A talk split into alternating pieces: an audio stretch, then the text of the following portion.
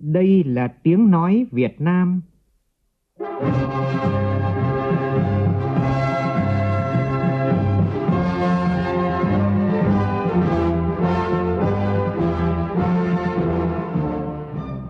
là tiếng nói Việt Nam, phát thanh từ Hà Nội, thủ đô nước Cộng hòa xã hội chủ nghĩa Việt Nam.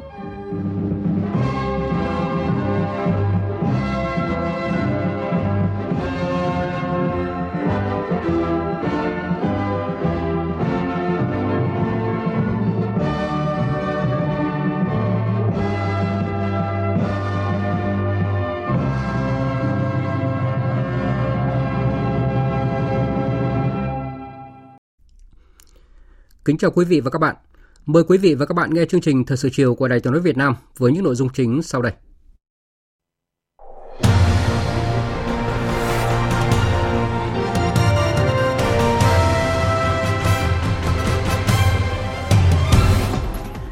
Thăm và làm việc với Đại học Quốc gia Hà Nội, Đại học FPT và công ty phần mềm FPT, Thủ tướng Phạm Minh Chính đưa ra nhiều thông điệp quan trọng về đào tạo nhân lực, trong đó yêu cầu đặc biệt quan tâm nguồn nhân lực nghiên cứu, phát triển chip.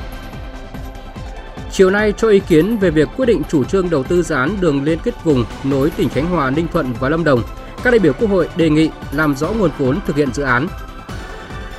Nông dân và doanh nghiệp cần thay đổi cách thức sản xuất để đáp ứng yêu cầu ngày càng cao từ thị trường Trung Quốc.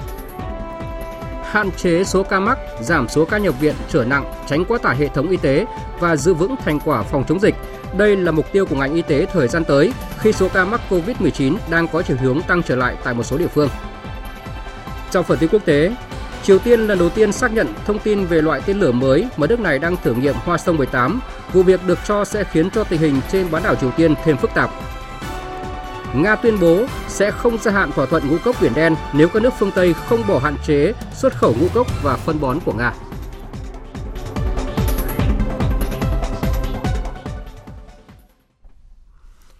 Bây giờ là nội dung chi tiết. Sáng nay tại Hòa Lạc, Thủ tướng Phạm Minh Chính đã thăm làm việc với Đại học Quốc gia Hà Nội, Đại học FPT và công ty trách nhiệm hữu hạn phần mềm FPT. Thủ tướng nêu rõ, giáo dục đào tạo phải gắn với nhiệm vụ phát triển đất nước. Phóng viên Vũ Khuyên đưa tin.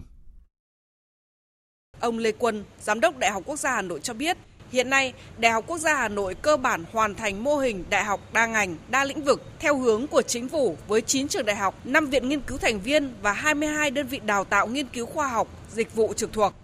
Với tổng số viên chức và người lao động lên đến hơn 4.667 người. Phát biểu tại đây, Thủ tướng Phạm Minh Chính thay mặt lãnh đạo Đảng, Nhà nước ghi nhận, biểu dương sự nỗ lực lớn, quyết tâm cao và chúc mừng Đại học Quốc gia Hà Nội về những thành tích đạt được trong thời gian qua – đóng góp tích cực và thành tựu phát triển và sự nghiệp giáo dục đào tạo của cả nước, nhất là đào tạo nhân lực chất lượng cao. Thủ tướng đề nghị Đại học Quốc gia Hà Nội không ngừng đổi mới sáng tạo để xây dựng Đại học Quốc gia Hà Nội thành một cơ sở đào tạo và nghiên cứu khoa học theo mô hình hiện đại, có tầm cỡ, uy tín trong khu vực và quốc tế. Để xây dựng Đại học Quốc gia Hà Nội thành một cơ sở đào tạo nguồn nhân lực và nghiên cứu khoa học theo mô hình hiện đại, có tầm cỡ, uy tín trong khu vực và quốc tế. Chúng ta phải khát vọng vươn lên và phát triển toàn diện cả về bề rộng và chiều sâu tập trung vào một số lĩnh vực khoa học cơ bản đào tạo chuyên ngành mũi nhọn chất lượng cao có thế mạnh của Việt Nam phù hợp với xu thế của thế giới nhất là đào tạo chuyên sâu cho các ngành chuyển đổi số, chuyển đổi xanh, kinh tế tuần hoàn, chống biến đổi khí hậu, phát triển nhanh và bền vững. Thứ hai là gắn kết chặt chẽ giữa đào tạo với đẩy mạnh nghiên cứu khoa học, phát triển đồng thời cả khoa học tự nhiên, khoa học xã hội, nhân văn, khoa học cơ bản khoa học ứng dụng và đặc biệt là góp phần phát triển cái hoàn thiện cái nền tảng tư tưởng cung cấp luận cứ khoa học tin cậy cho đảng và nhà nước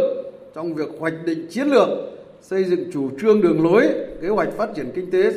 của đất nước rồi bảo vệ an ninh quốc phòng giữ gìn cái trật tự an toàn xã hội giữ gìn cái ổn định chính trị. Cùng với đó, Thủ tướng đề nghị nhà trường tiếp tục tập trung phát triển đội ngũ giảng viên, nghiên cứu viên chất lượng cao đẳng cấp khu vực và quốc tế, đổi mới nâng cao chất lượng dạy và học theo nhu cầu của thị trường trong nước và quốc tế, huy động và sử dụng hiệu quả mọi nguồn lực, sớm hoàn thành dứt điểm nhiệm vụ xây dựng trường đại quốc gia Hà Nội tại Hòa Lạc, hình thành một khu đô thị đại học xanh, hiện đại, thông minh, ngang tầm với khu vực theo mô hình 5 trong 1. Thủ tướng đề nghị các bộ ngành có liên quan và Ủy ban nhân dân thành phố Hà Nội tích cực phối hợp hỗ trợ tạo điều kiện để sớm giải quyết hiệu quả những khó khăn vướng mắc của Đại học Quốc gia Hà Nội. Chúng ta đang sống trong một cái thế giới không ngừng biến đổi, không ngừng thay đổi và cuộc cách mạng công nghiệp 4.0 đang phát triển mạnh mẽ và tác động đến mọi mặt đời sống của chúng ta. Rất mong các em các cháu của chúng ta làm sao nuôi dưỡng cái đam mê ấp ủ hoài bão, thắp sáng cái ngọn lửa nhiệt huyết, thúc đẩy cái đổi mới sáng tạo để cùng với bạn bè đồng nghiệp phấn đấu vươn lên làm chủ cuộc sống và có nhiều cái đóng góp tích cực cho bản thân mình, để lo cho gia đình mình và đóng góp cho xã hội. Một cá nhân tốt, một gia đình tốt và nhiều gia đình tốt sẽ có một xã hội tốt, một xã hội tốt sẽ có một đất nước phát triển nhanh và bền vững. Trong cái giai đoạn phát triển mới thì tôi mong muốn và tin tưởng Đại học Quốc gia Hà Nội sẽ quyết tâm cao hơn, nỗ lực lớn hơn, cố gắng nhiều hơn để chúng ta đạt được cái kết quả của năm sau thì cứ phải cao hơn năm trước. Chúc Đại học Quốc gia Hà Nội phát triển nhanh, bền vững, xứng đáng với cái vai trò vị trí là đầu tàu của cả nước về giáo dục đào tạo và nghiên cứu khoa học, đổi mới sáng tạo và lập nghiệp. Cũng trong sáng nay, Thủ tướng Chính phủ Phạm Minh Chính cùng đoàn công tác đã tới thăm và làm việc với trường đại học FPT và công ty trách nhiệm hữu hạn phần mềm FPT. Phát biểu tại đây, Thủ tướng Chính phủ Phạm Minh Chính khẳng định FPT là doanh nghiệp tiên phong về chuyển đổi số tại Việt Nam từ những năm 2016. FPT cùng với các doanh nghiệp công nghệ khác của Việt Nam đã có bước phát triển ấn tượng, góp phần đưa Việt Nam vươn lên trở thành điểm sáng về công nghệ thông tin trên một số lĩnh vực. Tập đoàn còn chú trọng đào tạo nguồn nhân lực chất lượng cao, nhất là nhân lực công nghệ. Từ năm 2006, FPT đã mạnh dạn thành lập Đại học FPT theo mô hình của trường đại học thế hệ mới, liên kết chặt chẽ với các doanh nghiệp, gắn đào tạo với thực tiễn, với nghiên cứu, triển khai ứng dụng, đào tạo nhiều chuyên ngành khác nhau, cung cấp nguồn nhân lực cho ngành công nghệ thông tin nói riêng và công cuộc chuyển đổi số ở Việt Nam nói chung. Sinh viên Đại học FPT được các tổ chức cá nhân doanh nghiệp đánh giá cao, tỷ lệ có việc làm đạt tới 94,2%. Thủ tướng nhấn mạnh, qua những bước thăng trầm và đột phá, con đường FPT đi theo phát triển công nghệ thông tin, thiết kế phát triển phần mềm, sản xuất con chip là đường đi đúng đắn nhất, phù hợp với FPT, phù hợp với xu thế của thế giới, hoàn cảnh của đất nước ta, góp phần xây dựng nền kinh tế độc lập tự chủ gắn với hội nhập quốc tế sâu rộng. Thủ tướng Chính phủ chỉ đạo Bộ Giáo dục và Đào tạo, Bộ Khoa học và Công nghệ, Bộ Lao động Thương binh và Xã hội và các bộ ban ngành liên quan phối hợp với FPT cùng nghiên cứu đưa ra các phương án đào tạo nguồn nhân lực chất lượng cao ngắn hạn và dài hạn để góp phần xây dựng đất nước Việt Nam hùng cường, thịnh vượng. Tiếp tục phiên họp chuyên đề pháp luật tháng 4, chiều nay cho ý kiến về việc quyết định chủ trương đầu tư dự án đường liên vùng kết nối tỉnh Khánh Hòa, Ninh Thuận và Lâm Đồng. Ủy ban Thường vụ Quốc hội nêu rõ, dự án có quy mô không lớn nhưng liên quan đến sử dụng đất rừng, do đó Quốc hội sẽ quyết định chủ trương đầu tư. Ủy ban Thường vụ Quốc hội cũng đề nghị cần tính toán nguồn vốn thực hiện dự án, đặc biệt là suất đầu tư cho 10 km đường hầm của dự án. Phóng viên Lại Hoa phản ánh. Dự án có tổng diện tích sơ bộ khoảng 129 ha, trong đó đất rừng cần chuyển đổi mục đích sử dụng là 75 ha, tổng chiều dài là 57 km, tổng mức đầu tư sơ bộ khoảng 1.930 tỷ đồng, dự kiến hoàn thành toàn tuyến vào năm 2027 nhấn mạnh về sự cần thiết đầu tư dự án nhằm thực hiện các mục tiêu phát triển kết cấu hạ tầng kinh tế xã hội, đặc biệt là kết cấu hạ tầng giao thông đường bộ hiện đại. Tuy nhiên, Phó chủ nhiệm Ủy ban Tài chính Ngân sách Vũ Thị Lưu Mai và Tổng thư ký Quốc hội Bùi Văn Cường đề nghị làm rõ nguồn vốn thực hiện dự án, đặc biệt là suất đầu tư tính toán cho 10 km đường hầm mà dự án đi qua. Trong cơ cấu nguồn vốn thì có 1 ngàn là ngân sách trung ương và 930 là của tỉnh. Đây là cái dự án mà chính phủ cũng đã đưa vào kế hoạch đầu tư công trung hạn để trình quốc hội rất lâu. Thế tuy nhiên thì do một số những cái thủ tục liên quan đến chuyển đổi rừng, theo nghị quyết số 59 thì tất cả những nguồn vốn thuộc kế hoạch đầu tư công trung hạn chưa phân bổ trước ngày 31 tháng 3 thì sẽ phải ờ, đưa vào dự phòng và nếu như mà đã chuyển vào dự phòng thì cũng đồng nghĩa với việc là cái 1.000 à, tỷ của ngân sách trung ương giao cho dự án này cũng phải đưa vào dự phòng. Không biết là cái suất đầu tư tính toán thế nào nhưng mà có 10 km hầm ấy mà thêm lên tới 6.000 tỷ ấy, thì tôi thấy là cũng hơi cao. Bởi vì à, tổng mức theo dự kiến hiện nay không tính hầm, hầm thì rút ngắn được hơn 10 cây, nhưng mà hơn 10 cây mà lại tăng lên tới 7.600 tỷ so với 1.900, tức là là nó hơn khoảng à, 6.000 tỷ đã cho 10 km hầm thì nghe con số này có vẻ nó không xác đáng lắm nó sẽ là một cái con số bài toán phải cân nhắc.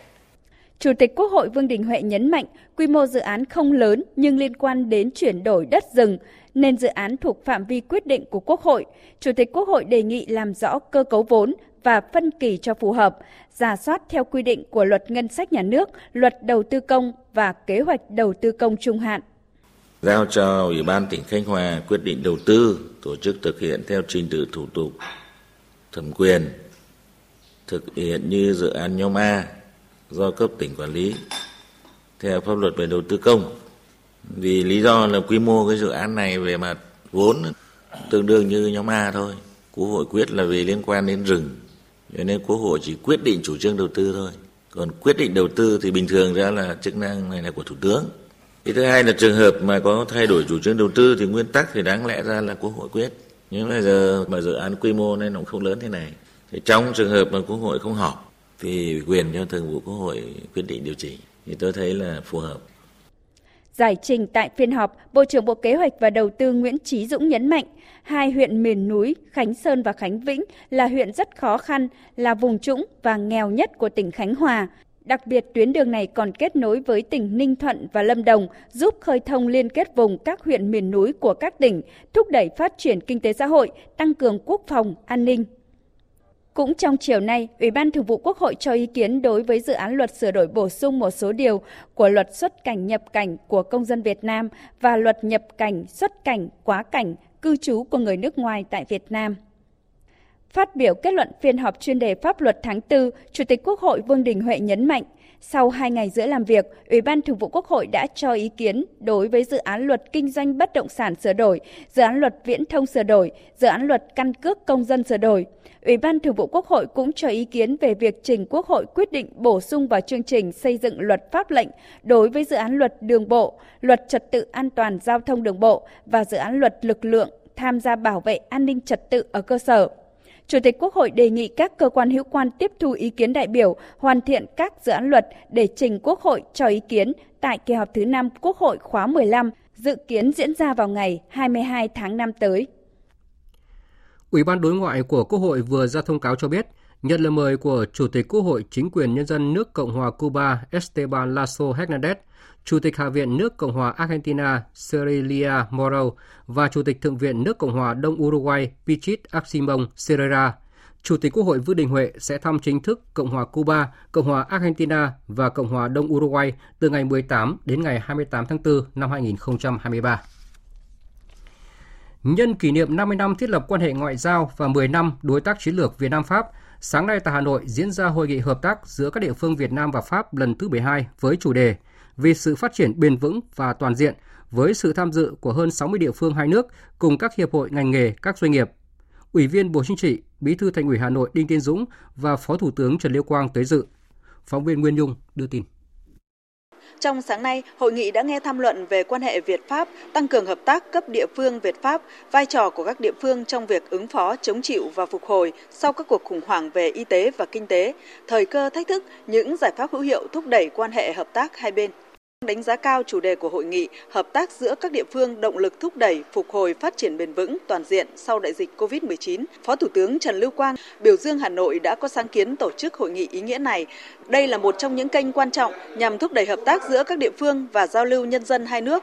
Đây cũng là nét đặc thù độc đáo trong quan hệ Việt Nam Pháp khi Pháp là nước duy nhất mà Việt Nam có cơ chế hợp tác cấp địa phương mang quy mô toàn quốc nêu rõ Pháp hiện là đối tác thương mại đầu tư viện trợ không hoàn lại hàng đầu của châu Âu đối với Việt Nam, Phó Thủ tướng Trần Lưu Quang bày tỏ. Chúng tôi tin tưởng rằng với quyết tâm cao của chính quyền địa phương gồm 50 địa phương Việt Nam và 11 địa phương của Pháp, cũng như sự tham gia tích cực, trách nhiệm của đông đảo cộng đồng doanh nghiệp hai nước, trên cơ sở đánh giá toàn diện quá trình hợp tác giữa các địa phương thời gian qua và phân tích thấu đáo thời cơ, thách thức cho thời gian tới, Hội nghị lần này sẽ gặt hái được nhiều kết quả thiết thực, đưa ra được nhiều những đề xuất, giải pháp có tính khả thi cao, qua đó mở ra nhiều cơ hội và dự án hợp tác mới cho các địa phương hai nước. Sáng nay tại trụ sở chính phủ, Phó Thủ tướng Trần Hồng Hà tiếp bà Oh Young-ju, đại sứ Hàn Quốc tại Việt Nam. Tại buổi tiếp, Phó Thủ tướng Trần Hồng Hà mong muốn bà đại sứ tiếp tục thúc đẩy quan hệ hợp tác giữa Việt Nam và Hàn Quốc, nhất là trong lĩnh vực ứng phó với biến đổi khí hậu, giảm phát thải khí nhà kính, chuyển đổi năng lượng công bằng. Đánh giá cao sự quan tâm của các tập đoàn doanh nghiệp Hàn Quốc đối với các dự án hạ tầng giao thông trọng điểm. Phó Thủ tướng cho biết đây là một trong những lĩnh vực ưu tiên của chính phủ Việt Nam trong những năm tới, yêu cầu các bộ ngành địa phương tiếp tục tạo điều kiện để các tập đoàn doanh nghiệp Hàn Quốc tìm hiểu cơ hội đầu tư, đàm phán và tham gia vào các dự án hạ tầng giao thông ở Việt Nam. Đại sứ Oh Yang-ju cho biết, việc thiết lập quan hệ đối tác chiến lược toàn diện Việt Nam Hàn Quốc đã tạo ra cho việc nâng tầm quan hệ song phương trên tất cả các lĩnh vực, trong đó có hợp tác kinh tế, thương mại, đầu tư. Hàn Quốc mong muốn hợp tác với Việt Nam trong một số lĩnh vực khác như đảm bảo chuỗi cung ứng, ứng phó với biến đổi khí hậu, chuyển đổi số, khoa học công nghệ, kinh tế xanh, kinh tế tuần hoàn, năng lượng tái tạo. Các cơ quan chuyên môn của Hàn Quốc mong muốn chia sẻ kinh nghiệm, hỗ trợ tư vấn cho đối tác Việt Nam sớm hình thành, vận hành thị trường tín trì carbon, đồng thời quan tâm và mong muốn tham gia vào các dự án hạ tầng giao thông lớn ở Việt Nam xây dựng hệ thống trao đổi hạn ngạch phát thải khí nhà kính cũng như lĩnh vực khai thác khoáng. Trong xây dựng cơ sở hạ tầng phải có quan điểm mới, tư duy mới để phát triển kết cấu hạ tầng đồng bộ, tích hợp hiện đại. Do đó, cần xây dựng cơ chế chính sách đi trước, sau đó mới đầu tư hạ tầng. Đây là nhấn mạnh của Phó Thủ tướng Trần Hồng Hà tại cuộc họp tổng kết 10 năm thực hiện nghị quyết 13 của Ban chấp hành Trung ương khóa 11 về xây dựng hệ thống kết cấu hạ tầng đồng bộ nhằm đưa nước ta trở thành nước công nghiệp theo hướng hiện đại diễn ra vào sáng nay tại trụ sở chính phủ. Phóng viên Phương Thoa đưa tin. Tại cuộc họp, đại diện các bộ ngành địa phương thẳng thắn cho rằng công tác cải cách thể chế chưa đồng bộ, chậm ban hành hoặc chưa có chính sách đột phá để thúc đẩy phát triển kết cấu hạ tầng. Một số lĩnh vực còn thiếu các quy định về luật, hệ thống pháp luật khác để điều chỉnh như luật viễn thông, luật quản lý phát triển đô thị. Cơ chế chính sách chưa theo kịp thực tiễn, nhất là cơ chế chính sách phát triển hạ tầng số. Phát triển đô thị gắn với giao thông công cộng, hợp tác công tư, các đại biểu cũng nêu ra một số vấn đề mới chưa được đề cập trong nghị quyết 13 như hạ tầng kết nối thông tin, môi trường, huy động nguồn lực xã hội hóa. Nhấn mạnh sự cần thiết của phát triển hạ tầng đồng bộ, không thể tách nhu cầu phát triển của bộ ngành địa phương với quốc gia. Phó Thủ tướng Trần Hồng Hà yêu cầu phải có quan điểm mới, tư duy mới, nhiệm vụ mới để phát triển kết cấu hạ tầng đồng bộ, tích hợp hiện đại, mở ra không gian phát triển mới. Nhà nước phải đóng vai trò chủ đạo, tức là đầu tư công của nhà nước phải dẫn dắt đầu tư tư và cái cách thức mà để đầu tư phát triển hạ tầng, nó phải huy động các sức mạnh trong nước, ngoài nước, nhà nước và tư nhân, khối tư nhân. Và cái cách thức mà để đầu tư phát triển hạ tầng, nó phải huy động các sức mạnh trong nước, ngoài nước, nhà nước và tư nhân, khối tư nhân. Nên cơ chế chính sách phải đi trước một bước với đầu tư hạ tầng. Chính sách có mấy vấn đề chính sách? Tư duy và tầm nhìn quy hoạch. Để các quy hoạch nó từ tổng quát cho đến chi tiết là chúng ta nhìn thấy cái nào là cái kết nối vùng quốc gia quốc tế 3 tháng qua, xuất khẩu của ngành dệt may giảm khoảng 18% so với cùng kỳ năm ngoái. Đa phần doanh nghiệp đang rơi vào tình trạng thiếu đơn hàng, nhiều doanh nghiệp phải thay đổi cơ cấu sản phẩm, làm các mặt hàng không phải chủ đạo. Nhiều doanh nghiệp mong muốn sớm được hỗ trợ gỡ khó để duy trì hoạt động sản xuất và đảm bảo công an việc làm cho người lao động. Phóng viên Bá Toàn thông tin. Quý 1 năm nay, xuất khẩu dệt may Việt Nam gặp nhiều khó khăn. Ông Chu Văn Cẩm, Phó Chủ tịch kiêm Tổng thư ký hội Dệt may Việt Nam thông tin. Ừ, hiện nay thì à, tình hình này không chỉ là riêng đối với ngành dệt may mà cái này là cái tình hình chung và chúng ta biết rằng là hiện nay thì những cái thị trường như là Mỹ như là EU mức độ tăng trưởng của kinh tế của họ là không đạt như kỳ vọng và đây chính là cái mà chúng tôi cho rằng nó ảnh hưởng rất lớn đến sức tiêu dùng của người dân, kinh tế khó khăn, cho nên cái lượng tiêu thụ giảm đi rõ rệt và cái lượng tồn kho tăng lên. Cho nên chính vì vậy mà doanh nghiệp gặp nhiều khó khăn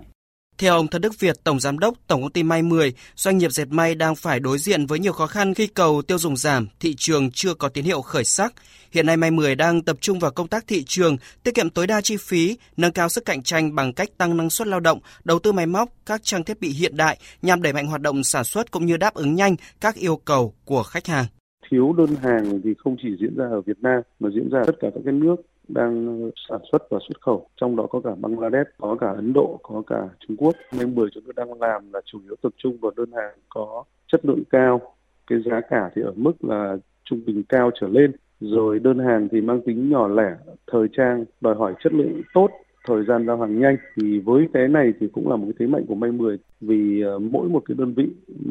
cũng như là tổng công ty May 10 chúng tôi thì có cái lối đi riêng như vậy. Quý hai này thì ờ, cơ bản thì tổng công ty May 10 đầy đủ các đơn hàng. À, mặc dù giá gia công thì khách hàng cũng có yêu cầu giảm, tuy nhiên thì chúng tôi cũng đang cố gắng đàm phán với các khách hàng để cái mức giảm giá là thấp nhất. Nhiều doanh nghiệp trong tập đoàn dệt may Việt Nam Vinatech đang đẩy mạnh phát triển chuỗi sản xuất sản phẩm dệt kim, giúp các đơn vị sản xuất vải và may chủ động nguồn cung nguyên liệu, giảm tồn kho sợi, tăng giá trị gia tăng cho sản phẩm cuối cùng của chuỗi. Đồng thời, tăng cường các giải pháp tiết kiệm năng lượng, giảm phát thải để đảm bảo vừa tiết giảm chi phí, vừa theo đúng lộ trình đáp ứng các yêu cầu về môi trường của các nhà mua hàng.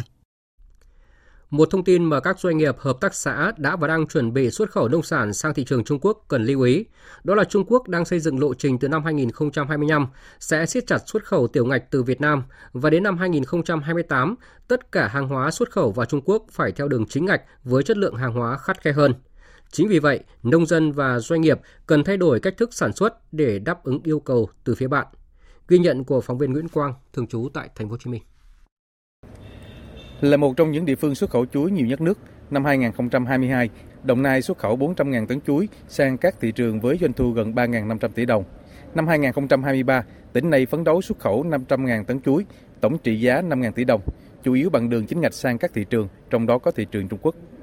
Theo ông Trần Lâm Sinh, Phó Giám đốc Sở Nông nghiệp và Phát triển Nông thôn tỉnh Đồng Nai, trong chiến lược phát triển xuất khẩu, đối với mặt hàng chuối, tỉnh này vẫn luôn xác định Trung Quốc là thị trường chính yếu, có nhiều lợi thế. Nâng cấp cái à, cái giá trị cũng như là chất lượng của chuối tươi hiện nay bằng các cái giải pháp về khoa học công nghệ bằng các cái gói sản xuất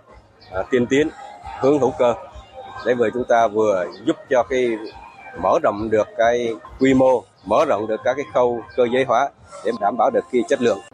Ông Nguyễn Khắc Huy, giám đốc công ty trách nhiệm hữu hạn Hoàng Phát Group tỉnh Long An cho rằng Trung Quốc đang xây dựng lộ trình từ năm 2025 siết chặt xuất khẩu tiểu ngạch từ Việt Nam và đến năm 2028, tất cả hàng hóa xuất khẩu vào Trung Quốc phải theo đường chính ngạch. Nếu không có lộ trình chuẩn bị trước thì sẽ rất khó khăn, trở tay không kịp và nông dân, doanh nghiệp rất cần chính quyền địa phương cùng thực hiện lộ trình này. Nông sản nói chung của Việt Nam á, mình làm sao mình khẳng định thị trường quốc tế là chất lượng chứ không có còn mà làm số lượng nữa. Cái thị trường sắp tới đây thì Trung Quốc cũng có đang xây dựng một cái lộ trình để trồng nông sản cũng tương đương giống như Việt Nam cũng chuẩn bị trồng sầu riêng cũng chuẩn bị trồng thanh long tất cả loại trái cây thì cho nên đó mình phải cẩn thận cái chuyện đó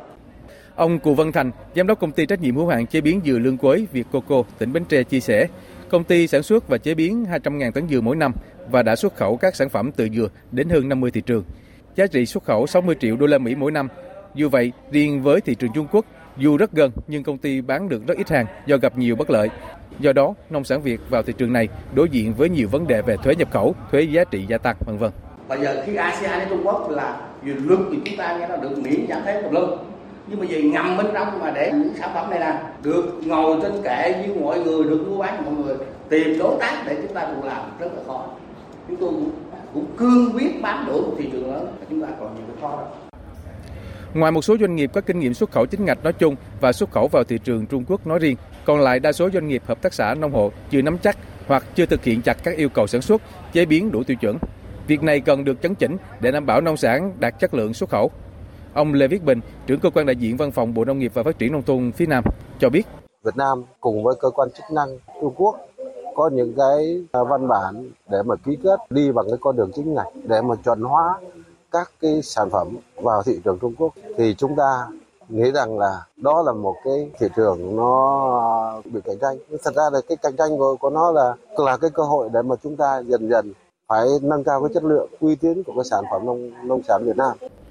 theo nhiều chuyên gia, thời điểm này Trung Quốc vẫn là thị trường có nhiều lợi thế như gần gũi về phong tục tập quán, văn hóa tiêu dùng, chi phí logistics thấp. Các địa phương doanh nghiệp trong hộ sản xuất cần nắm và đáp ứng các yêu cầu của thị trường này. Song song đó, tiếp tục nâng cao chất lượng nông sản, đa dạng hóa thị trường để giảm phụ thuộc vào thị trường tiêu thụ và khẳng định vị thế thương hiệu nông sản.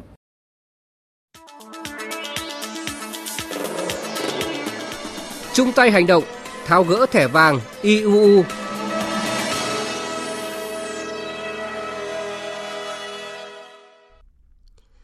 Nhằm góp sức gỡ thẻ vàng của Ủy ban châu Âu EC, từ ngày 10 tháng 4 đến hôm qua, Bộ Tư lệnh Vùng Cảnh sát Biển 2 phối hợp cùng với các lực lượng, Bộ đội Biên phòng, Tri cục Thủy sản, Tri cục Kiểm ngư các tỉnh Quảng Nam, Quảng Ngãi và Quảng Trị, Thừa Thiên Huế và thành phố Đà Nẵng đã triển khai kế hoạch phối hợp tuần tra, kiểm soát, thực thi pháp luật trên vùng biển từ Quảng Trị đến Bình Định. Phóng viên Thu Duyên thông tin. Đợt tuần tra, kiểm soát tàu cá trên vùng biển Quảng Trị, Thừa Thiên Huế đoàn công tác đã tiếp cận hơn 20 tàu đang khai thác hải sản ở khu vực này. Theo đó, lực lượng chức năng đã kiểm tra giám sát việc gắn thiết bị giám sát hành trình cũng như các quy định khi khai thác hải sản trên biển. Bên cạnh đó, tuyên truyền để bà con ngư dân nắm chắc phạm vi vùng biển Việt Nam, tự giác chấp hành pháp luật khi khai thác trên biển, không đánh bắt hải sản trái phép ở vùng biển nước ngoài, chung tay cùng các cấp các ngành và cả nước tháo gỡ thẻ vàng của Ủy ban châu Âu EC đối với thủy sản Việt Nam. Đại tá Trần Hồng Quế, Phó Chính ủy vùng Cảnh sát biển 2 cho biết. À, hiện nay thì à, xuất hiện à, những cái chiêu thức cái thủ đoạn mới, các cái tàu cá gần đến cái vùng biển giáp ranh thì có cái hiện tượng là gửi các cái thiết bị giám sát hành trình sang một tàu để đánh bắt trái phép qua mặt cả cái cơ quan chức năng. Đây là một cái khó khăn cho chúng tôi và chúng tôi tập trung là kiểm soát chặt chẽ để ngăn chặn cái hiện tượng này. Tham gia tuần tra kiểm soát tàu cá trên khu vực biển miền Trung, ông Phạm Quang Dũng, chuyên viên Tri Cục Thủy sản tỉnh Quảng Ngãi cho biết, đây là việc làm có ý nghĩa quan trọng trong việc thúc đẩy, kiên quyết xử lý nghiêm đối với các tàu cá vi phạm các quy định về IUU theo quy định của pháp luật. Đợt này phối hợp với lại uh, Ờ, cảnh sát biển vùng 2 thể hiện cái sự ờ, phối hợp tuần tra trên biển. Qua đợt tuần tra đợt này cũng tuyên truyền cho người dân ờ, nâng cao cái nhận thức, tránh vi phạm các quy định về chống khai thác bất hợp pháp EU để làm sao mà để đợt kiểm tra lần thứ tư của Ủy ban châu Âu và kiểm tra Việt Nam cố gắng khắc phục để gỡ thẻ vàng. Đi từng ngõ, gõ từng tàu là cách làm của tỉnh Quảng Ngãi trong việc tăng cường các biện pháp khắc phục cảnh báo của Ủy ban châu Âu về chống khai thác hải sản bất hợp pháp, không khai báo và không theo quy định các đơn vị địa phương và ngư dân phối hợp chặt chẽ, thực hiện đồng bộ các nhiệm vụ, giải pháp, ngăn chặn kịp thời các hành vi khai thác trái phép. Phóng viên Vinh Thông, thường trú tại khu vực miền Trung, ghi nhận thực tế tại tỉnh Quảng Ngãi. Hơn một tháng nay, ngư dân Huỳnh Tấn Văn, chủ tàu QNR 97136 ở xã Nghĩa An, thành phố Quảng Ngãi, cùng các bạn chài phải cho tàu cá nằm bờ. Nhiều ngư dân đi làm nghề khác hoặc bỏ sang tàu khác đi bạn để kiếm thu nhập. Cuối tháng 1 năm nay, Tàu cá QNR 97136 đi đánh bắt ở ngư trường Hoàng Sa, nhưng thiết bị giám sát hành trình lại mất kết nối với trạm bờ. Sau khi về bờ, tàu của ông Văn bị phạt 25 triệu đồng do không duy trì tín hiệu giám sát trong quá trình đánh bắt trên biển. Ngư dân Huỳnh Tấn Văn cho biết thêm, ông còn bị tước quyền sử dụng chứng chỉ thuyền trưởng 4 tháng. Pháp luật đưa ra là mình phạm lỗi nhiều, do là mất kết nối giám sát quá ngày. Thì tôi cũng tuân thủ theo của pháp luật nhờ cơ quan chức năng đồ xem xét rồi gửi lại cái bàn để tôi tôi đi làm ăn. Chứ còn bây giờ ở nhà thì bọn bạn nó nhả hết thôi. Tại xã Nghĩa An, thành phố Quảng Ngãi vừa có 9 chủ tàu bị đồn biên phòng cửa khẩu Cảng Sa Kỳ xử phạt do không duy trì tín hiệu kết nối thiết bị giám sát hành trình khi hoạt động ở vùng biển Hoàng Sa Hầu hết thiết bị giám sát hành trình của các tàu cá này xảy ra sự cố mất kết nối với cơ quan chức năng hơn 10 ngày. Tuy nhiên, khi phát hiện, thuyền trưởng không đưa tàu vào bờ để khắc phục mà tiếp tục đánh bắt cho đến khi kết thúc chuyến biển. Mỗi tàu cá vi phạm bị xử phạt hàng chục đến hàng trăm triệu đồng và tước bằng thuyền trưởng, giấy phép khai thác hải sản, thậm chí có thể bị khởi tố hình sự nếu chủ phương tiện cố tình vi phạm có tổ chức trong thời gian dài – đây là một trong những biện pháp mạnh của tỉnh Quảng Ngãi trong đợt cao điểm 180 ngày khắc phục cảnh báo của Ủy ban châu Âu về chống khai thác hải sản bất hợp pháp, không báo cáo và không theo quy định IUU. Trung tá Đỗ Tài Năng, Phó Tham mưu trưởng Bộ Chỉ huy Bộ đội Biên phòng tỉnh Quảng Ngãi cho biết. Theo chỉ đạo của Ủy ban tỉnh, đối với phương tiện nguy cơ cao, theo thông báo của Sở Nông nghiệp, Biên phòng, tiến hành điều tra, xử lý và quản lý chặt chẽ biên phòng điều tra xác minh đối với các trường hợp tàu cá vượt ranh giới ngắt kết nối. Tiếp tục thông tin về tình hình dịch COVID-19.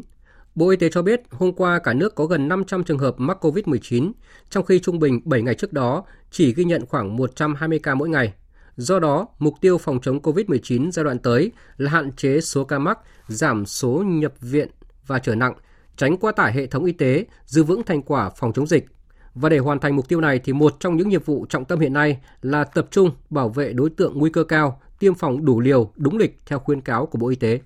Phóng viên Văn Hải thông tin. Số ca mắc COVID-19 ở nước ta có xu hướng gia tăng từ đầu tháng 4 đến nay. Trong 7 ngày, từ ngày 6 tháng 4 đến ngày 12 tháng 4, cả nước ghi nhận 849 ca mắc mới, tức là trung bình 120 ca mắc mới mỗi ngày, tăng 4,2 lần so với 7 ngày trước đó. Trong đó, hơn 30% số trường hợp mắc là những người từ 50 tuổi trở lên. Đến ngày hôm qua, số ca mắc tăng vọt với gần 500 ca được ghi nhận. Tiến sĩ Nguyễn Lương Tâm, Phó Cục trưởng Cục Y tế Dự phòng Bộ Y tế cho biết, số ca mắc COVID-19 lúc tăng lúc giảm không chỉ xảy ra ở nước ta mà nhiều nước trên thế giới cũng vậy. Chúng ta phải rất bình tĩnh để kiểm soát bởi vì trên thế giới thì ở Nhật Bản, Hàn Quốc, ở Mỹ ở Covid-19 cũng cứ trội lên rồi hạ xuống bởi vì nó trở thành như bệnh lưu hành ấy. Cho nên là chúng ta cũng hết sức bình tĩnh. Sau khi mà nghe trên hệ thống thông tin truyền thông, đưa về dịch Covid bắt đầu lại trỗi dậy trở lại, thì cũng là cái tốt thôi. Tuy nhiên ở đây chúng ta phải hết sức bình tĩnh và cũng có cái hướng dẫn cho người dân ờ, chúng ta thực hiện tốt cái 2K rồi chúng ta thực hiện cái tiêm chủng vaccine. Nếu như các lứa tuổi mà cái vaccine mà chúng ta vẫn chưa tiêm đạt tỷ lệ thì đề nghị các tỉnh chúng ta cũng triển khai. Bộ Y tế đã đề nghị các địa phương căn cứ vào từng cấp độ của dịch để áp dụng biện pháp phòng chống phù hợp theo nghị quyết 128 của chính phủ về thích ứng an toàn, linh hoạt, kiểm soát hiệu quả dịch COVID-19. Cục Y tế Dự phòng đang phối hợp với các viện chức năng để theo dõi, phân tích, đánh giá tình hình dịch trên địa bàn cả nước. Trong đó, theo dõi sự xuất hiện của các biến thể mới của virus SARS-CoV-2, nhất là khi có trường hợp tử vong bất thường nếu xảy ra. Dự phòng tình huống nhiều ca bệnh COVID-19 phải nhập viện khi số ca mắc tăng cao. Tiến sĩ Nguyễn Trọng Khoa, Phó Cục trưởng Cục Quản lý Khám chữa bệnh Bộ Y tế cho biết, đã có văn bản hướng dẫn các địa phương thu dung, điều trị bệnh truyền nhiễm tại các cơ sở khám chữa bệnh. Từng giai đoạn, chúng ta đã ứng phó theo từng cái biện pháp thích ứng và chuyển đổi một cách linh hoạt để có thể kiểm soát được dịch và hạn chế các cái thiệt hại do dịch gây ra. Để chuẩn bị cho cái phòng chống dịch ở cái cơ sở khám bệnh chữa bệnh, về công tác điều trị thì ờ, có ba cái vấn đề lớn mà chúng ta sẽ phải thích ứng. Thứ nhất là chủ động trong việc chuẩn bị và sẵn sàng ứng phó. Mục tiêu thứ hai là hạn chế các cái lây nhiễm và hạn chế cái tử vong. Và thứ ba là duy trì được cái hoạt động của các bệnh viện để tránh tình trạng chúng ta phải đóng cửa bệnh viện. Dịp nghỉ lễ 30 tháng 4 và mùng 1 tháng 5 tới, người dân tại thủ đô Hà Nội và du khách sẽ có thêm sự lựa chọn mới cho việc di chuyển bằng dịch vụ taxi thuần điện đầu tiên tại Việt Nam với tính năng thông minh, không khói xăng, không tiếng ồn động cơ và thân thiện với môi trường. Lễ ra mắt dịch vụ taxi mới này được Ủy ban dân thành phố Hà Nội phối hợp với công ty cổ phần di chuyển xanh và thông minh tổ chức vào sáng nay. Phóng viên Hà Nho thông tin. Công ty cổ phần di chuyển xanh và thông minh GSM chính thức đưa dịch vụ taxi thuần điện đầu tiên tại Việt Nam với tính năng thông minh, không khói xăng, không tiếng ồn, động cơ và thân thiện với môi trường, ông Nguyễn Mạnh Quyền, Phó Chủ tịch Ủy ban nhân dân thành phố Hà Nội khẳng định, việc triển khai dịch vụ taxi điện tại Hà Nội không chỉ thể hiện quyết tâm của thành phố và sự hưởng ứng chung tay của các doanh nghiệp mà còn góp phần thực hiện cam kết của Việt Nam trong việc giảm lượng khí thải gây hiệu ứng nhà kính, triển khai lộ trình chuyển đổi xe xăng sang xe điện đến năm 2030 tại quyết định 876 năm 2022 của Thủ tướng Chính phủ. Sự hợp tác giữa các doanh nghiệp, nhà đầu tư trong các lĩnh vực sản xuất xe điện, trong việc triển khai dịch vụ taxi điện Hà Nội. Thành phố cam kết tạo mọi điều kiện thuận lợi để hỗ trợ và đồng hành với các doanh nghiệp trong việc triển khai dịch vụ taxi điện nói riêng và các phương tiện giao thông sử dụng năng lượng sạch nói chung. Dịch vụ taxi điện sẽ ngày càng phát triển, trở thành hình ảnh tiêu biểu cho sự tiến bộ hiện đại của thành phố Hà Nội trong lĩnh vực giao thông vận tải. Công ty cổ phần di chuyển xanh và thông minh GSM hoạt động trong hai mảng chính cho thuê ô tô, xe máy điện và lập hãng taxi điện, vốn điều lệ 3.000 tỷ đồng. Hãng taxi đặt mục tiêu phủ sóng toàn quốc trong năm nay với quy mô đầu tư đến 10.000 ô tô và 100.000 xe máy điện. Theo kế hoạch, taxi xanh SM sẽ hiện diện trước tiên tại Hà Nội, sau đó mở rộng tới ít nhất 5 tỉnh thành phố trên cả nước ngay trong năm nay. Trong chuyến khảo sát tìm kiếm hang động ở tỉnh Quảng Bình, Hiệp hội Hang động Hoàng gia Anh đã phát hiện 22 hang động mới nằm trong vườn quốc gia Phong Nha Kẻ Bàng. Tuy nhiên, hiện Ban Quản lý Vườn Quốc gia Phong Nha Kẻ Bàng vẫn chưa có báo cáo chi tiết về những phát hiện này và chưa có phương án đưa vào khai thác du lịch. Phóng viên Thanh Hiếu tại miền Trung thông tin. Chuyến khảo sát của đoàn thám hiểm gồm các nhà khoa học đến từ Anh, Úc, New Zealand kéo dài 3 tuần chia làm 3 đợt. Hiệp hội Hang động Hoàng gia Anh tìm kiếm ở các huyện Minh Hóa và Tuyên Hóa, tỉnh Quảng Bình thông qua sự hỗ trợ của các hướng dẫn viên.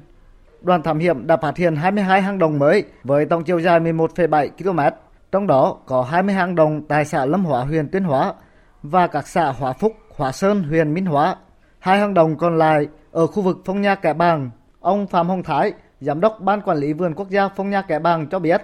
đối với những hang động vừa phát hiện, nếu được đưa vào khai thác du lịch thì sẽ tạo thêm nhiều việc làm cho người dân bản địa. Tuy nhiên, việc khai thác tiềm năng để phát triển du lịch cần phải gắn với yếu tố an toàn, bảo tồn, bảo vệ môi trường và có sự tham gia của cộng đồng địa phương. Việc này cần có thời gian từ việc thiết lập, xây dựng tour đến việc đào tạo, tập huấn cho đội ngũ làm du lịch trong kế hoạch từ đầu năm của vườn ký với Hoàng gia Anh ấy, thì bây giờ họ đang còn ờ, triển khai kế hoạch. Vừa rồi ờ, ông Lippert đi sang bên tuyên hóa có phát hiện ở lâm hóa đó. Họ thực hiện kế hoạch của của vườn ờ, đến tháng 8 họ kết thúc xong ra họ về tổng hợp họ xây dựng cả cái biểu đồ rồi các cái hình ảnh rồi phim ảnh đến tháng 8 họ về báo cáo đấy mình tổng hợp báo cáo với tỉnh. Sở Thông tin Truyền thông Thành phố Hồ Chí Minh cho biết vừa xử phạt vi phạm hành chính trong lĩnh vực bưu chính viễn thông, tần số vô tuyến điện, công nghệ thông tin và giao dịch điện tử với công ty Grab, mức phạt là 60 triệu đồng. Tin của phóng viên Hà Khánh thường trú tại Thành phố Hồ Chí Minh. Theo Sở Thông tin Truyền thông Thành phố Hồ Chí Minh, qua công tác quản lý nhà nước và thông tin đăng tải trên các phương tiện báo chí liên quan đến vụ việc, hình ảnh bản đồ không thể hiện đầy đủ quần đảo Trường Sa, quần đảo Hoàng Sa trong bản đồ ứng dụng Grab được phát hiện vào ngày 8 tháng 4 vừa qua. Sở Thông tin Truyền thông đã làm việc với công ty Grab Việt Nam để làm rõ các nội dung vi phạm. Tại buổi làm việc, công ty Grab Việt Nam đã xác nhận nội dung vi phạm và cho biết công ty đang hợp tác với một đơn vị đối tác cung cấp dữ liệu bản đồ là OpenStreetMap để làm bản đồ nền trên ứng dụng Grab. Sau khi tiếp nhận thông tin về việc hình ảnh bản đồ không thể hiện đầy đủ quần đảo Trường Sa, quần đảo Hoàng Sa trong bản đồ ứng dụng Grab, công ty đã nhận thức được tính nghiêm trọng của sự việc và đã triển khai ngay các biện pháp giả soát, cập nhật dữ liệu bản đồ nhằm đảm bảo chủ quyền quốc gia Việt Nam. Có gần 170 trang web về giáo dục có tên miền edu.vn bị tấn công, cài nội dung liên quan đến cá độ, quảng cáo cờ bạc. Đây là thống kê mới nhất của Công ty Cổ phần Công nghệ An ninh mạng Quốc gia Việt Nam. Để xử lý triệt đề tình trạng này, theo Cục An toàn Thông tin, các cơ quan nhà nước cần nâng cao mức độ bảo mật của các trang web, hệ thống công nghệ thông tin mà đơn vị mình quản lý. Thời điểm này, khu vực Tây Bắc đã bước vào cao điểm mùa khô hanh, nắng nóng. Các lực lượng chức năng và nhân dân đang triển khai nhiều giải pháp để hạn chế tình trạng cháy rừng xảy ra trên địa bàn. Phóng viên Lê Hạnh thường trú tại Tây Bắc thông tin. Thời gian đốt đường làm rẫy vào buổi sáng là từ 5 giờ đến 7 giờ sáng, buổi chiều là từ 4 giờ đến ờ, 6 giờ chiều, ờ, đốt từ bên trên xuống bên dưới, đốt vào thời điểm là gió nhẹ, thời tiết mát và trước khi đốt thì phải báo cáo với chính quyền bản được phép đốt thì mới mình mới bắt đầu là đốt và trong khi đốt phải cử người canh gác tránh để lửa lan vào rừng và sau khi đốt xong phải dập hết tàn lửa. Đây là nội dung tuyên truyền quen thuộc của anh Dương Đình Quyền, cán bộ kiểm lâm phụ trách địa bàn với bà con xã Hang Chú, huyện Bắc Yên, tỉnh Sơn La. Mùa khô hanh cũng là thời điểm người dân vùng cao thường đốt dọn nương để canh tác. Bởi vậy, việc tuân thủ quy định khi đốt nương của người dân là rất quan trọng để hạn chế cháy rừng xảy ra.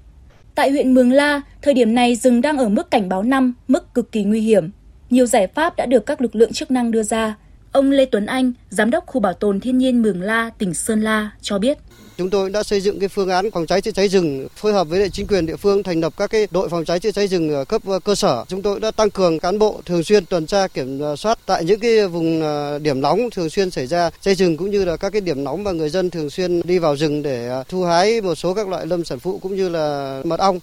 Nhiều địa phương ở Sơn La cũng được cảnh báo rừng ở mức 4, mức nguy hiểm như Sốp Cộp, Yên Châu, Sông Mã. Ông Vũ Văn Hải, hạt trưởng hạt kiểm lâm huyện Sông Mã, tỉnh Sơn La, chia sẻ. Chúng tôi đi sâu hơn và nhấn mạnh hơn với công tác phòng cháy rừng và thành lập ờ, kiện toàn tất cả ban chỉ đạo ờ, bảo vệ phát triển rừng, phòng cháy chữa rừng của xã này và các cái tổ đội phòng cháy cháy rừng, bảo vệ rừng của bản là thường xuyên tuần tra canh gác ở những cái vùng trọng điểm nguy cơ cháy rừng. Chúng tôi cũng đã chỉ đạo kiểm lâm địa bàn là phối hợp với ờ, chính quyền địa phương các bản tiến hành là phát dọn đường băng cản lửa theo ông Nguyễn Thành Công, Phó Chủ tịch Ủy ban Nhân dân tỉnh Sơn La, các giải pháp phòng cháy chữa cháy rừng được địa phương triển khai đồng bộ, trong đó tập trung thực hiện phương châm 4 tại chỗ, đồng thời xử lý nghiêm các hành vi gây cháy rừng. Bất kể hành vi nào trong thời điểm này phải tuần tra kiểm soát xử lý nghiêm, tuyệt đối không để dân sử dụng lửa trong rừng. Nó sẽ gây cháy rừng, thiệt hại rất lớn về rừng. Tăng cường lực lượng kiểm lâm 24 trên 24 để trực ở những khu vực cảnh báo đỏ, cảnh báo cấp 5 để kiểm tra, giám sát, đánh giá và thực hiện ngay các giải pháp nếu có tình huống xảy ra cháy rừng.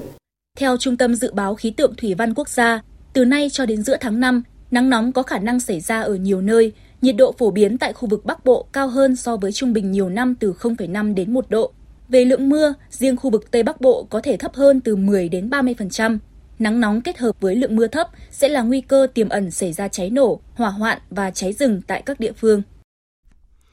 Tiếp theo là tin chi tiết hơn về tình hình thời tiết trong ngày hôm nay. Thưa quý vị và các bạn, tình trạng mưa phùn nồm ẩm ở miền Bắc chỉ còn diễn ra nốt chiều tối và đêm nay thôi, bởi vì từ đêm về sáng, toàn Bắc Bộ và thủ đô Hà Nội sẽ chịu tác động của một đợt không khí lạnh yếu, nên toàn miền sẽ xuất hiện mưa rào có nơi có rông. Những cơn mưa rông này sẽ duy trì đến hết trưa mai và nhiệt độ đêm nay khoảng 22 đến 24 độ. Sau đó từ chủ nhật khu vực này chịu tác động của vùng áp thấp nóng phía Tây, nền nhiệt tăng trở lại 29 đến 30 độ. Khu vực từ Thanh Hóa và đến Thừa Thiên Huế thời điểm này có mưa rào và rông, ngày mai trời tạnh giáo. Các tỉnh từ Nghệ An trở xuống Bình Thuận đồng loạt có nắng, nhiệt độ cao nhất trong ngày phổ biến từ 28 29 độ, từ Quảng Bình đến Bình Thuận nhiệt độ là 30 đến 33 độ, cục bộ có nơi nắng nóng. Đối với các tỉnh Tây Nguyên và Nam Bộ, ngày mai trời vẫn nắng nóng, nhưng mà do ảnh hưởng của rãnh áp thấp xích đạo hoạt động yếu nên từ mai đến ngày 18 tháng 4, chiều tối và tối có mưa rào và rông rải rác, cục bộ có mưa vừa, mưa to, ngày nắng gián đoạn. Mời quý vị và các bạn nghe tiếp chương trình với phần tin thế giới.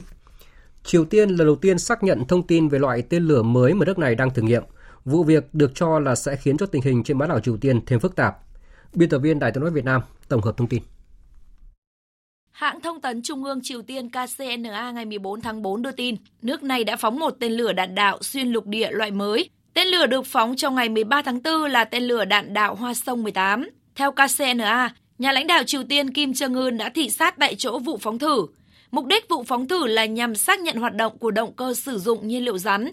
Đối với tên lửa nhiều tầng và các hệ thống điều khiển chức năng, đồng thời đánh giá tính khả thi của hệ thống vũ khí chiến lược mới. KCNA cũng khẳng định vụ phóng thử không có bất kỳ tác động tiêu cực nào đối với an toàn của các nước láng giềng và đã được phóng an toàn trên biển. Theo giới chức Triều Tiên, qua vụ phóng thử, toàn bộ những tính năng ưu việt nhất của hệ thống vũ khí chiến lược mới đã đạt được một cách chính xác theo các yêu cầu thiết kế và có thể khẳng định rằng tên lửa đạn đạo xuyên lục địa loại mới này sẽ là một phương tiện tấn công chiến lược mạnh với hiệu quả quân sự cao hơn. Trước đó, sáng 13 tháng 4, quân đội Hàn Quốc cho biết Triều Tiên đã phóng tên lửa đạn đạo ra vùng biển phía đông nước này. Vụ phóng tên lửa của Triều Tiên đã vấp phải phản ứng gay gắt của các bên liên quan. Trước diễn biến căng thẳng trên bán đảo Triều Tiên, Tổng thư ký Liên Hợp Quốc Antonio Guterres đã kêu gọi các bên kiềm chế, tránh làm gia tăng căng thẳng. Trong một tuyên bố, người phát ngôn Tổng thư ký Stephen Dujarric nhấn mạnh. Tổng thư ký Liên Hợp Quốc tái kêu gọi Triều Tiên và các bên liên quan tuân thủ đầy đủ các quy định quốc tế đã được ghi nhận trong nghị quyết của Hội đồng Bảo an, để ngỏ các kênh liên lạc và nối lại các cuộc đối thoại nhằm duy trì hòa bình bền vững và việc phi hạt nhân hóa hoàn toàn minh bạch trên bán đảo Triều Tiên. Trong diễn biến khác, Bộ Thống nhất Hàn Quốc hôm nay phát hành sách trắng thống nhất năm 2023 dày 290 trang. Đây cũng là sách trắng thống nhất đầu tiên của chính quyền Tổng thống Yoon suk yeol Sách trắng thống nhất năm 2023 trình bày cụ thể các chính sách thống nhất hai miền, chính sách của Hàn Quốc đối với Triều Tiên, trong đó có đề xuất lộ trình phi hạt nhân hóa Triều Tiên của Tổng thống Yoon suk yeol Điểm khác biệt lớn nhất trong sách trắng thống nhất năm 2023 của chính quyền Tổng thống Yoon suk yeol là sử dụng cụm từ phi hạt nhân hóa Triều Tiên thay cho cụm từ phi hạt nhân hóa trên bán đảo Triều Tiên từ trước tới nay. Sách trắng thống nhất năm 2023 nêu rõ, kể từ sau khi chính phủ đương nhiệm ra mắt, bài toán trọng tâm trong chính sách thống nhất và chính sách với Triều Tiên đã trở nên đa dạng hơn, từ phi hạt nhân hóa cho tới bình thường hóa quan hệ liên triều và chuẩn bị cho tương lai thống nhất. Nga sẽ không gia hạn thỏa thuận ngũ cốc Biển Đen nếu phương Tây không bỏ các trở ngại đối với việc xuất khẩu ngũ cốc và phân bón của Nga. Đây là thông điệp được nhà chức trách Nga nhấn mạnh trong suốt mấy ngày qua. Thỏa thuận xuất khẩu ngũ cốc Biển Đen vừa mới được gia hạn cách đây một tháng, đang đứng trước nguy cơ đổ vỡ do các lệnh trừng phạt của phương Tây nhằm vào Nga. Hôm qua, Bộ Ngoại giao Nga ra tuyên bố nhấn mạnh lập trường kiên định sẽ không thể đàm phán về việc gia hạn thỏa thuận ngũ cốc sau ngày 18 tháng 5 tới nếu không có tiến triển trong việc giải quyết 5 vấn đề mang tính hệ thống. Cụ thể, Bộ Ngoại giao Nga yêu cầu phương Tây phải dỡ bỏ 5 trở ngại đối với việc xuất khẩu ngũ cốc và phân bón của Nga, như tái kết nối ngân hàng nông nghiệp Nga với hệ thống thanh toán toàn cầu SWIFT, nối lại nguồn cung máy móc nông nghiệp, phụ tùng thay thế và các dịch vụ bảo trì, dỡ bỏ các hạn chế về bảo hiểm và tái bảo hiểm đi đôi với bãi bỏ lệnh cấm tiếp cận các cảng. Trước đó, Nga cũng đã nhiều lần yêu cầu rằng những trở ngại chính với việc xuất khẩu ngũ cốc và phân bón của Nga phải được tháo gỡ. Phát biểu trước báo giới một ngày trước đó, người phát ngôn Điện Kremlin cảnh báo triển vọng gia hạn thỏa thuận ngũ cốc Biển Đen không khả thi do các điều kiện Nga yêu cầu vẫn chưa được đáp ứng.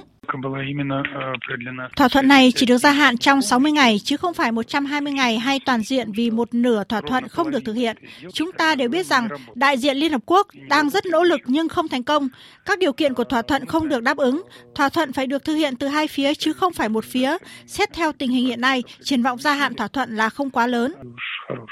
Theo Liên Hợp Quốc, dù đã đạt được nhiều tiến bộ trong việc tạo thuận lợi cho xuất khẩu nông sản của Nga nhưng vẫn còn những trở ngại, đặc biệt là liên quan đến hệ thống thanh toán. Phát biểu tại cuộc họp báo hôm qua, người phát ngôn của Liên Hợp Quốc Stefan Dujarric cho biết các cuộc thảo luận, liên lạc vẫn đang diễn ra với các bên và Liên Hợp Quốc quyết tâm đảm bảo việc thực hiện của cả hai thỏa thuận. Chúng tôi đang tiếp tục nỗ lực thực thi đầy đủ bản ghi nhớ giữa Nga và Liên Hợp Quốc liên quan đến việc xuất khẩu thực phẩm và phân bón của Nga. Các nhóm làm việc của chúng tôi đang tích cực cam kết với các bên liên quan về vấn đề này và chúng cần được thực thi đầy đủ. Giám đốc điều hành Quỹ tiền tệ quốc tế Kristina Georgieva cho biết, tăng trưởng yếu, lạm phát kéo dài, lãi suất tăng và khủng hoảng hệ thống ngân hàng sau sụp đổ của hai ngân hàng lớn của Mỹ sẽ khiến triển vọng kinh tế toàn cầu trong năm nay có nhiều gam màu xám. Tổng hợp của biên tập viên Trần Nga. Quỹ tiền tệ quốc tế dự báo tăng trưởng toàn cầu 2,8% trong năm nay là không đủ để mang lại cơ hội cho các doanh nghiệp và người dân trên toàn thế giới. Và điều lo ngại nhất là dự báo tăng trưởng yếu trong một thời gian dài hơn. Hôm 12 tháng 4, Quỹ tiền tệ quốc tế cảnh báo đợt bùng phát khủng hoảng lớn mới đây của hệ thống ngân hàng làm tê liệt hoạt động cho vay và gây ra làn sóng đổ xô vào các tài sản trú ẩn an toàn có thể khiến tăng trưởng toàn cầu giảm xuống mức 1%, đẩy nhiều nền kinh tế rơi vào suy thoái và gây áp lực lớn cho các nền kinh tế thị trường mới nổi. Tổng Giám đốc Quỹ tiền tệ quốc tế lưu ý các ngân hàng trung ương cần giải quyết các rủi ro ổn định tài chính khi chúng xuất hiện, hợp tác chặt chẽ với các cơ quan quản lý và giám sát. Điều quan trọng là phải theo dõi những rủi ro ẩn giấu trong bóng tối trong các ngân hàng và các tổ chức tài chính phi ngân hàng hoặc trong các lĩnh vực như bất động sản thương mại. Quỹ tiền tệ quốc tế cho rằng tăng trưởng toàn cầu trong 5 năm tới sẽ yếu nhất kể từ năm 1990 do năng suất sụt giảm và nguy cơ phân mảng của nền kinh tế toàn cầu.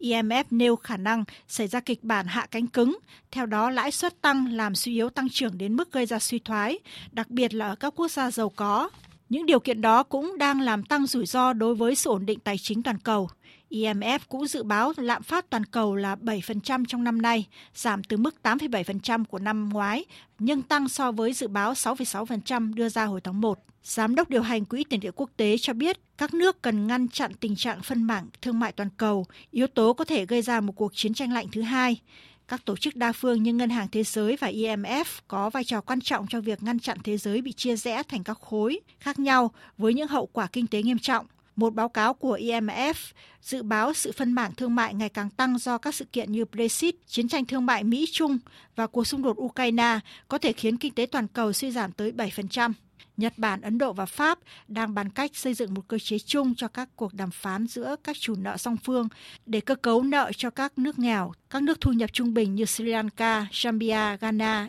Ethiopia. Hơn một tuần sau vụ dò dỉ tài liệu mật gây chấn động, nhà chức trách Mỹ đã bắt giữ nghi phạm liên quan đến vụ việc này. Danh tính của kẻ tình nghi cũng đã được tiết lộ, đó là Jack Duclat Tessera, thành viên lực lượng vệ binh không quân bị điều tra với các buộc phạm tội di chuyển, lưu trữ và phát tán trái phép các thông tin bí mật về quốc phòng. Tessera từng làm việc toàn thời gian trong hệ thống tình báo quân sự Mỹ. Đối tượng này trước đó đã bị tước quyền miễn trừ an ninh và tiếp cận các thông tin mật của chính phủ. Bộ Tư pháp Mỹ không tiết lộ Tesla sẽ phải đối mặt với mức án nào. Tuy nhiên, theo đánh giá của giới chuyên gia, Tesla có thể sẽ chịu các cáo buộc với mức án lên đến 10 năm tù giam.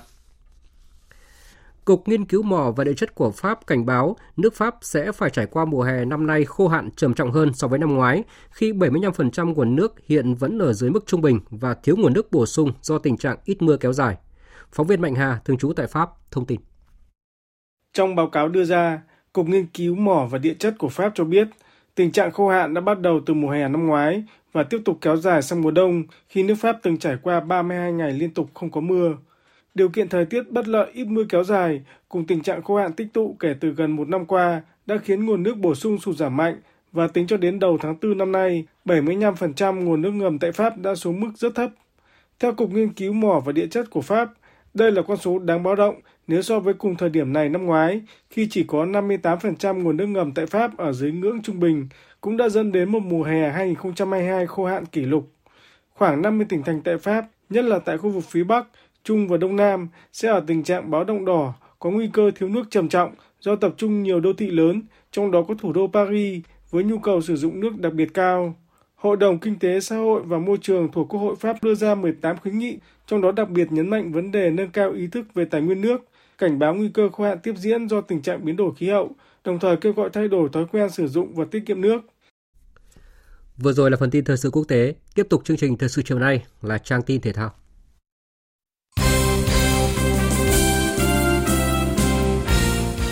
Thưa quý vị và các bạn, hôm nay cuộc đua xe đạp toàn quốc tranh cúp truyền hình thành phố Hồ Chí Minh HTV Tôn Đông Á diễn ra chặng 11 từ thành phố Quy Nhơn, Bình Định đi thành phố Pleiku, Gia Lai. Màn độc diễn một mình về đích giúp tay đua người Nga Petr bảo vệ thành công danh hiệu áo vàng cùng khoảng cách lên tới 3 phút 58 giây so với người về nhì Igor Frolov. Tay đua người Nga cũng bảo vệ áo xanh vua nước rút với 107 điểm và giúp tập đoàn Lộc Trời giữ vững ngôi nhất đồng đội. Đây là chặng đua mà các cua rơ cán đích giải rác thành nhiều tốp. Ông Đoàn Kim Tú, Hội Mô tô Thể thao Thành phố Hồ Chí Minh cho biết. Trước cái trận đua này thì ờ, Hội Mô tô Thể thao Thành phố Hồ Chí Minh đã chuẩn bị ờ, rất kỹ cho mọi phương án. Khi mà đoàn tách ra rất là nhiều toán thì mỗi toán ít nhất cũng có một bảo vệ, bảo vệ an toàn cho vận động viên. Cá nhân tôi thì tôi rất là cảm thấy là hạnh phúc vì ờ, đã bảo vệ thành công cho vận động viên cuối cùng về đích. Ở trạng này, Phạm Lê Xuân Lộc về đích ở top 3 và là vận động viên Việt Nam có thành tích thi đấu tốt nhất, nhờ đó đoạt được áo trắng từ tay Lê Hải Đăng. Xuân Lộc chia sẻ. Cảm xúc của em hiện tại đang rất tuyệt vời và xin em xin gửi lời cảm ơn tới tất cả đồng đội của em hôm nay đã chơi cống hiến hết mình với em. Ờ, chiến thuật của em hôm nay thì chỉ cố gắng làm sao để giãn giờ được với anh Lê Hải Đăng. Cố gắng, nếu như mà giãn giờ được thì cố gắng đi để về đạt lại chiếc áo trắng luôn. Còn không thì cứ mình rút được bao nhiêu giây thì mình chạy bấy nhiêu Ngày mai 15 tháng 4, các tay đua tranh tài chặng 12 từ thành phố Pleiku Gia Lai về thành phố Buôn Ma Thuột, Đắk Lắk với lộ trình thi đấu dự kiến dài 179 km. Tại SEA Games 32, nước chủ nhà Campuchia đưa môn võ Kun Khmer vào chương trình thi đấu. Môn này có nhiều nét tương đồng với môn Muay Thái. Đội tuyển Kun Khmer Việt Nam đã được thành lập và đang luyện tập tại hai địa điểm là Hà Nội và thành phố Hồ Chí Minh. Toàn đội đang trong giai đoạn hoàn tất những khâu chuẩn bị cuối cùng. Huấn luyện các vận động viên ở khu vực phía Nam là võ sĩ lừng danh Nguyễn Trần Duy Nhất. Anh cho biết. Khi mà chuyển qua làm huấn luyện viên thì cái điều mà mình mong muốn là truyền tải được hết tất cả những cái kinh nghiệm của mình, cũng như cái lửa của mình để cho các bạn trẻ thì à, liên tục những cái giải đấu quốc gia, cũng như là những cái giải đấu mở rộng thì các bạn cũng đều tham gia và duy trì sẵn cái trạng thái phong độ giống những cái đàn anh trước đã đi qua thì các bạn trẻ sẽ tận dụng cái cơ hội này để à, khẳng định tên tuổi của mình. Cơ hội cạnh tranh huy chương vàng của đội tuyển Kun Khmer Việt Nam sẽ nằm ở các hạng cân thế mạnh như 45, 57 và 63,5 kg với sự tham gia tranh tài của Huỳnh Hà Hữu Hiếu, Trương Cao Minh Phát, Bùi Yến Ly. Ngày hôm nay, tại sân golf Long Biên, Hà Nội, Hội Golf thành phố Hà Nội tổ chức giải đấu lớn thứ hai trong năm, giải golf vô địch Hà Nội mở rộng tranh cúp Locop Sportive là giải đấu có bề dày lịch sử do Hội Golf thành phố Hà Nội tổ chức và thực hiện. Giải đấu tiếp tục khẳng định giá trị một sự kiện thi đấu có tầm vóc lớn hàng đầu Việt Nam. Ông Nguyễn Tô Ninh, Chủ tịch Hội Gốp Hà Nội cho biết. Giải Hà Nội Open là cái giải uh, gắn với cái sự ra đời của Hội quân thành phố Hà Nội. Năm nay thì chúng tôi tổ chức giải với một cái điểm là nét đẹp trong gôn và tính trung thực và tính cao thượng trong bộ môn gôn. Thì đối với ban tổ chức chúng tôi tập trung vào vinh danh các vận động viên vô địch của giải đấu. Họ là những người đã vượt qua những cái trận đấu rất là căng co và mức độ cạnh tranh cọ sát à, à, rất là căng thẳng. Có khoảng 400 vận động viên tham dự giải góp vô địch Hà Nội mở rộng. Bên cạnh việc đề cao tinh thần thể thao cao thượng, Lần đầu tiên trong khuôn khổ giải đấu, ban tổ chức tổ chức một số mini game nhằm mang đến những trải nghiệm đáng nhớ cùng tinh thần thoải mái trong thi đấu cho các vận động viên. Ông Nguyễn Tô Ninh nói. Giải Hà Nội Open là giải mang tính cá nhân và mở rộng cho tất cả các vận động viên trên tất cả các tỉnh, thành trên cả nước. Và giải năm nay quy tụ khoảng gần 400 vận động viên tham dự và để tranh tài cho 3 bộ cúp nhất nhì ba. Chính vì vậy, giải đấu năm nay cống hiến cho người xem và những người yêu gôn, những màn trình diễn đẹp mắt.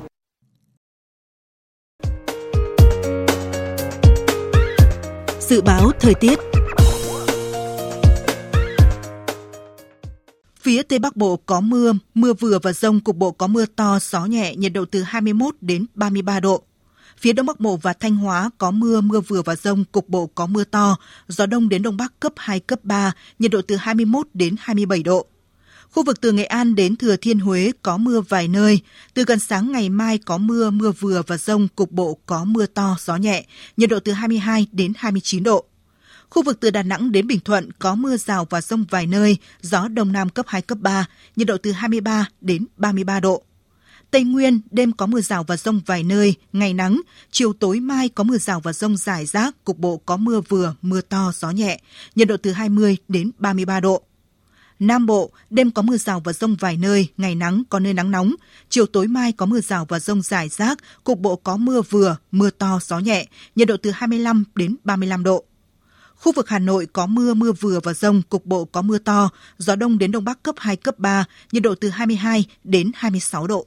Dự báo thời tiết biển, Bắc Vịnh Bắc Bộ có mưa rào rải rác và có nơi có rông. Trong mưa rông có khả năng xảy ra lốc xoáy và gió giật mạnh. Gió đông cấp 3, cấp 4. Từ sáng ngày mai có gió đông bắc mạnh cấp 4, cấp 5, giật cấp 6, cấp 7. Nam Vịnh Bắc Bộ có mưa rào rải rác và có nơi có rông. Gió đông nam đến đông cấp 3, cấp 4. Vùng biển từ Quảng Trị đến Quảng Ngãi có mưa rào và rông vài nơi, gió đông nam cấp 3, cấp 4. Vùng biển từ Bình Định đến Ninh Thuận, từ Bình Thuận đến Cà Mau và vùng biển từ Cà Mau đến Kiên Giang có mưa rào vài nơi, gió nhẹ. Khu vực Bắc Biển Đông có mưa rào và rông vài nơi, gió nhẹ. Riêng phía Bắc từ chiều mai có gió Đông Bắc cấp 3, cấp 4. Khu vực giữa và Nam Biển Đông có mưa rào và rông vài nơi, gió nhẹ. Khu vực quần đảo Hoàng Sa thuộc thành phố Đà Nẵng và khu vực quần đảo Trường Sa thuộc tỉnh Khánh Hòa không mưa, gió nhẹ. Vịnh Thái Lan có mưa rào vài nơi, gió nhẹ.